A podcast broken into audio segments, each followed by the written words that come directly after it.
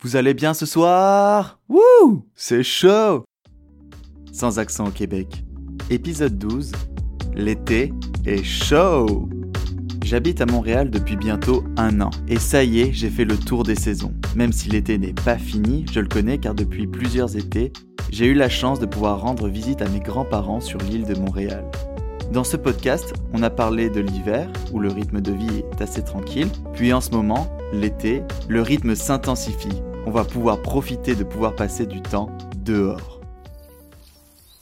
Nous sommes fin juillet et je profite d'être à mi-chemin des deux mois les plus chauds de l'année pour parler des activités qu'on pratique en extérieur. Comme je l'ai déjà dit, l'été au Québec est chaud. Cette année, je n'ai pas le sentiment d'avoir trop souffert de la chaleur, contrairement aux températures européennes ce dernier mois. Tout de même, on a ici de bonnes chaleurs qui donnent le goût de se baigner.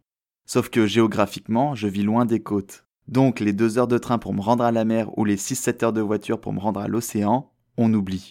Pourtant, je me baigne beaucoup.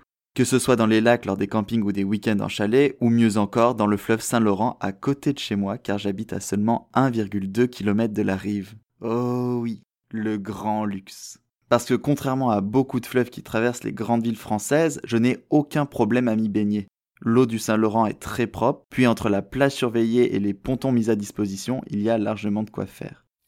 Justement, en parlant d'infrastructures, l'été, les parcs sont les lieux de rendez-vous pour tout le monde. Autant en France, ça m'arrivait d'aller pique-niquer de temps en temps au parc de la Tête d'Or de Lyon avec mes amis, autant ici, il me semble encore plus coutume d'organiser de grandes tablées et des barbecues dans les espaces verts du Québec. Même en ville, certains groupes de personnes ramènent carrément leur propre barbecue portatif au parc. Et on sent que de nombreuses fêtes d'anniversaire s'organisent à l'extérieur.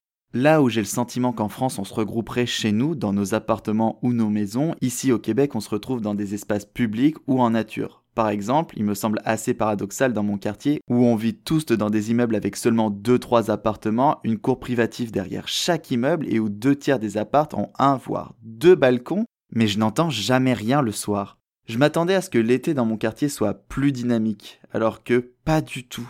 Après 23 heures, je n'entends jamais rien autour de chez moi, ni la semaine, ni les week-ends. Au contraire, quand j'habitais à Lyon, en soirée, j'ai entendu des karaokés chez les voisins de l'immeuble à côté. À notre tour, on avait organisé le nôtre la semaine suivante. Mes voisins du dessus avaient une immense terrasse où j'ai quelquefois été invité. Dans l'immeuble en face, ça faisait des belles bringues. Enfin, c'était animé dans mon quartier, on rigolait bien. Alors ouais, c'est un peu plus calme à Montréal.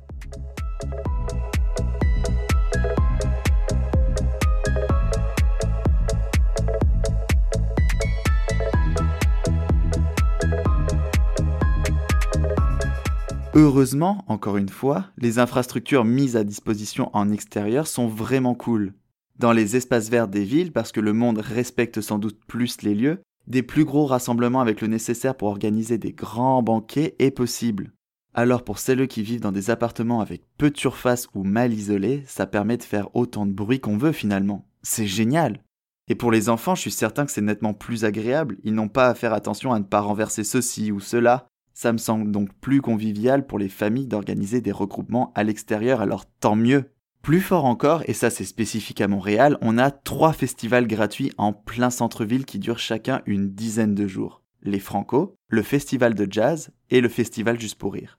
C'est juste dingue. En sortant du métro à la place des Arts, tu arrives au cœur des festivités. Une gigantesque scène, deux trois scènes de taille intermédiaire et quelques petites scènes en plus pour le festival de jazz. Il y a aussi des stands et des animations. Bref, ça bouge dans les rues de Montréal.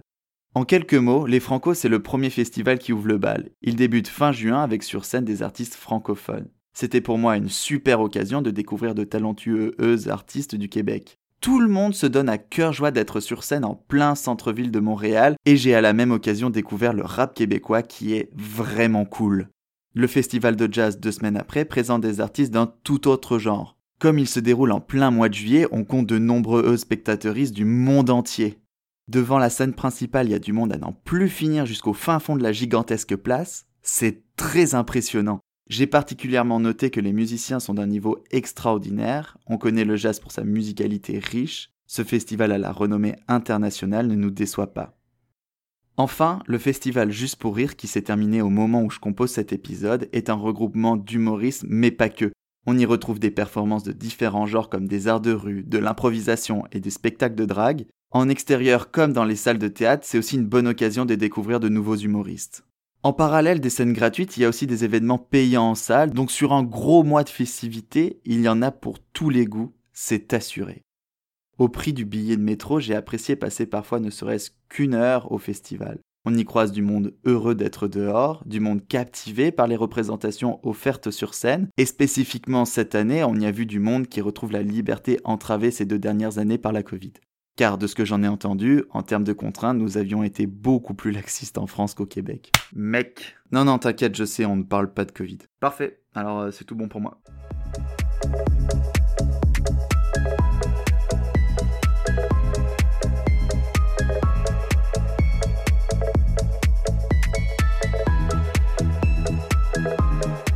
Je trouve ça dingue, avoir accès à trois énormes festivals au centre-ville gratuitement.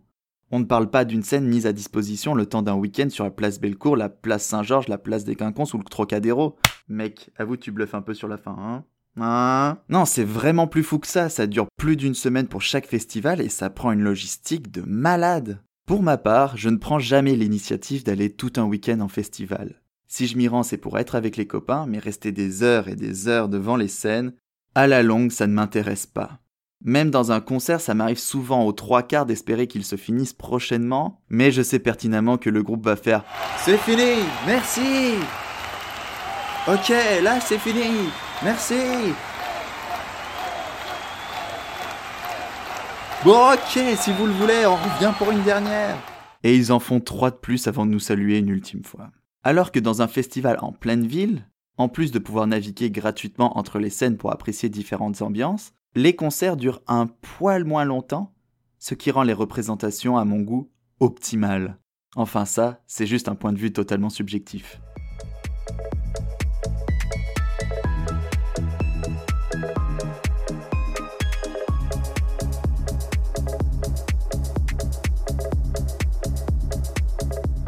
L'important à retenir ici, c'est que ouais, L'été est chaud Contrairement à l'hiver, les gens sortent, profitent à fond dans les espaces verts ou carrément en nature. Il y a plein de parcs nationaux à visiter et où tu peux même camper. Ça donne certes moins la possibilité de bivouaquer à l'improviste, mais ça donne des campings en nature plus accessibles au grand public, je suppose. On en reparlera sans doute dans un autre épisode de Sans accent au Québec. Tu viens d'écouter Sans accent au Québec, le podcast relatant mon expatriation à Montréal. Hiver, printemps, été ou automne, peu importe la saison, j'essaye d'offrir des épisodes pour tous les goûts. Tous les épisodes de Sans accent au Québec sont disponibles partout, ils s'écoutent, se réécoutent et se partagent. Fais vivre ce podcast en parlant de lui. Abonne-toi à Sans accent au Québec en podcast et partage-le sans modération. Toutes les musiques qui font de la bande originale de ce podcast ont été réalisées par mon ami 3VTR. Je t'invite à aller découvrir tous ces sons sur les plateformes de streaming où tu écoutes le podcast et à le suivre sur Instagram à 3VTR Musique. Tu peux aussi m'écrire sur Instagram à adrien.barbochet. Je répondrai à toutes les questions, pourvu que tu puisses faire les choix qui te permettront d'avancer demain. Tu viens d'écouter Sans accent au Québec, un podcast que je réalise fièrement moi-même, Adrien Barbeau Cochet. Wouh, c'est chaud